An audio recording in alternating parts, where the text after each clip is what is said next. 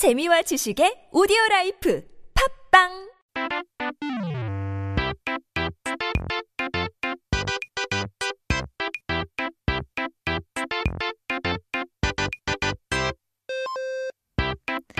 It's time to take a look at our Korean dictionary. 사전 한번 펼쳐보고 오늘의 첫 번째 단어를 살펴봐야 되죠.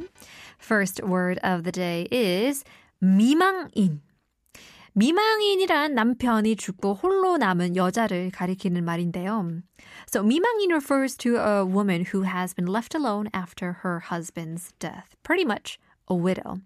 안일미, 잊을 망, 사람 인 자를 써서 잊지 않은 사람이라는 뜻인데요. 이 단어에 대해서는 여러 가지 유래가 내려오는데 그 중 한 가지는 고대 중국에서 내려오는 이야기가 있답니다. Now, the term consists of characters meaning not, forget, and person, which translates to someone who hasn't forgotten. So there are various origins related to this term, but there is one such story that comes from ancient China. 이제 초나라의 왕은 옆나라인 정나라와 싸우다가 죽고 말았는데요. Now the king of the Chu nation died, fighting against the neighboring state of the Zheng nation. 이 초나라의 장수였던 영윤은 홀로 남은 왕의 부인을 유혹하려고 건물을 짓고 그곳으로 부인을 초대해서 잔치를 베풀고 춤을 추게 했습니다. 그러자 부인은 눈물을 흘리며 왕께서는 이 춤을 군대를 훈련하는데 쓰였는데 영유는 원수를 치는데 사용하지 않고 미망인 옆에서 추게 하니 너무나 이상하다 라고 했다고 합니다. Now, the general from the Chu nation named Ying Yun tried to seduce the widowed queen. He built a pavilion and invited her for a banquet, during which he made dancers dance. Now, as she saw them dancing, she started to cry and said, The king used this dance for military training, but Ying Yun uses it not to defeat enemies, but to dance beside a widow. How strange. 그 말을 전해들은 영유는 부인이 원수를 잊지 않았는데 내가 잊었구나 라며 군대를 동원해 정나라를 공격했다고 하죠. So hearing her words, Ying Yun realized the queen hasn't forgotten her enemy, but I have. He then mobilized his troops to attack the Zheng nation.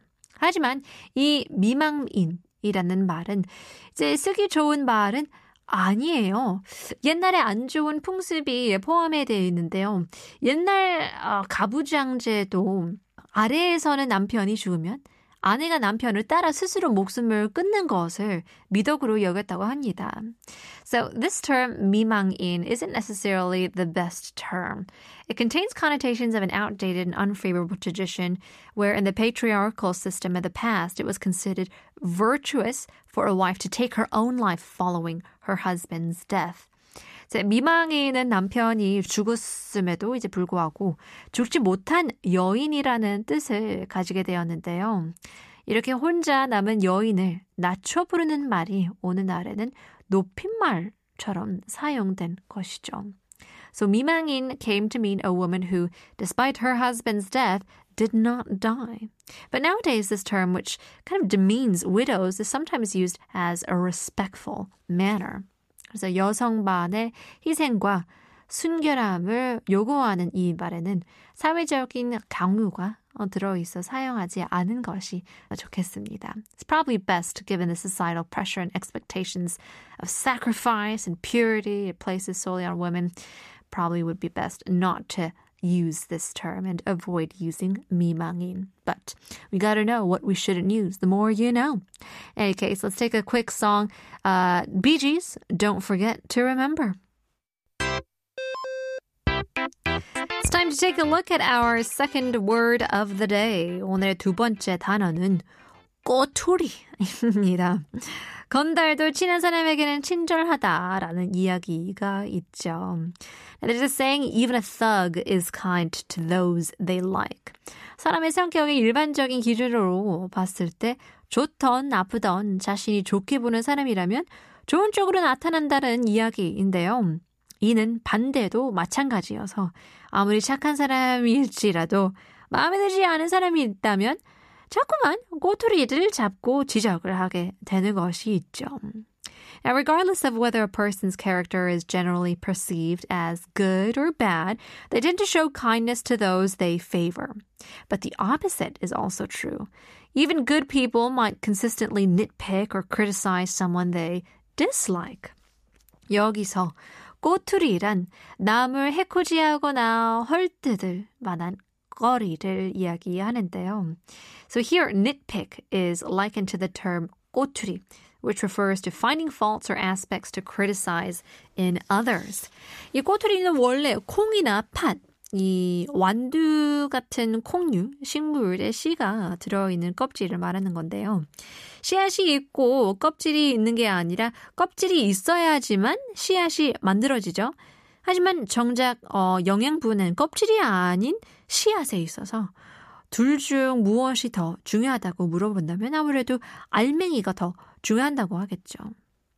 Now, originally, 꼬투리 pertains to the outer shell of legumes like beans or peas that contain seeds. Now, seeds are produced because of this outer shell. However, the actual nutrients are in the seeds, not the shell. So, if asked which is more important between the two, obviously it's the content inside.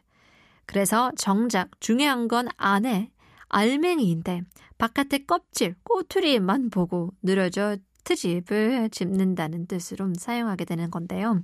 완벽한 사람은 세상에 어디 있겠어요. 알맹이가 아무리 알차더라도 껍질을 완벽할 수도 없는데 이걸 잡고 늘어지면 이제 그 누구라도 트집을 잡을 빌미가 있는 것이죠. Now, thus, even though the important part is the content inside, people tend to focus on the outer shell, right? The goturi, to find faults. I mean, no one's perfect. Even the, if the content or essence of the person is valuable, their outer shell can never be flawless either. So everyone has something that can be picked on. 반대로 꼬투리가 있어야만 알맹이가 있다는 시각으로 접근하면 그 뜻이 달라지는데요. 알맹이를 찾는 실마리로 꼬투리를 잡았다고 하면 어떤 사건의 근거나 해결할 이제 단서를 찾았다라는 긍정적인 의미로 쓰인답니다. 하지만 뭐 일상생활에서는 이런 뜻보다는 대부분 부정적인 의미로 쓰이고 있어서 조금 안타깝기도 하죠. However, if you interpret it differently, acknowledging that there needs to be a goturi for there to be an essence, you know, it gives a term a different meaning. So if someone says they grabbed the goturi as a clue to find the essence, it can mean they found evidence or a clue to resolve an issue. A more positive connotation, but sadly, daily life is more used as a negative sense to nitpick, to find the fault, to criticize in other people's ins and outs and all those things like that. 사실 시간 낭비예요. 그러면 뭐해? 그렇죠? It's just a waste of time to nitpick. Better save that time and use it for develop, self-development. 그렇지 않을까요? In any case. 고투리, 꼬투리에 대해서 알아봤습니다. Stick around, there's still more to come. Here is Esther, 뭐를 잘못한 거니?